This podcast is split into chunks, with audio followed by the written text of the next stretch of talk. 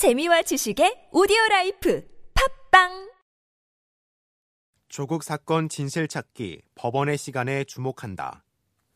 조국 전 법무부 장관 재판이 8일 시작됐다. 검찰이 수사에 착수한 지 255일 만이다. 지난 8개월여 동안 우리 사회를 요동치게 했던 조국 사건이 그 진실을 가리는 최종 국면에 들어선 셈이다. 공정의 가치와 공직자의 도덕성, 검찰 개혁 등 중대한 화두를 던지고 첨예한 사회적 갈등을 일으킨 사안인 만큼 실체적 진실이 어떻게 확정되는지에 따라 또 다른 파장이 예상된다. 그동안 대대적인 검찰 수사와 언론 보도가 이뤄졌지만 수사 단계의 특성상 사건의 내용과 성격을 규정 짓는 데서 검찰의 역할이 클 수밖에 없었다. 객관적으로 확인된 사실도 있는 반면 당사자가 부인하는 사실도 적지 않았다.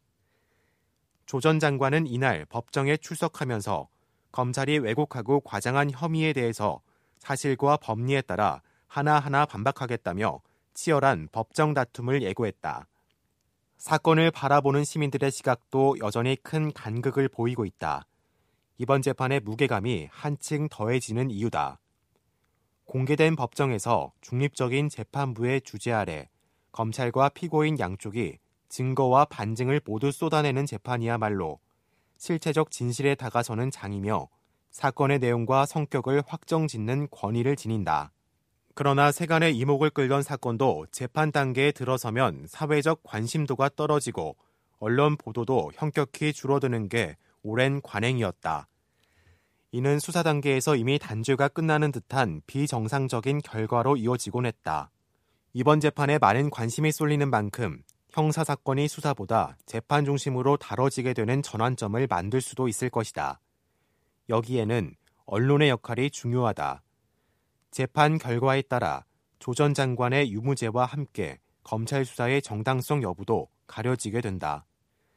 조 전 장관에 대한 수사는 검찰의 독립성을 보여줬다는 평가와 함께 검찰 개혁에 대한 조직적 반발의 측면이 크다는 엇갈린 평가를 받아왔다. 수사 방식을 두고 인권 침해 논란도 이어졌다. 뇌물, 직권 남용, 업무 방해 등 12가지 죄목의 혐의의 법적 판단이 내려지면 검찰 수사가 적정했는지도 판가름 날 것이다. 여러모로 중대한 함의를 갖는 재판인 만큼 검찰과 조 전 장관 모두 진실을 지상의 가치로 삼고 재판에 임해야 한다. 억지 논리가 힘겨루기 등 바람직하지 못한 모습으로 재판의 권위를 훼손해선 안 된다. 법정에서 보이는 양쪽의 태도도 국민의 평가를 받게 된다는 점을 유념하기 바란다.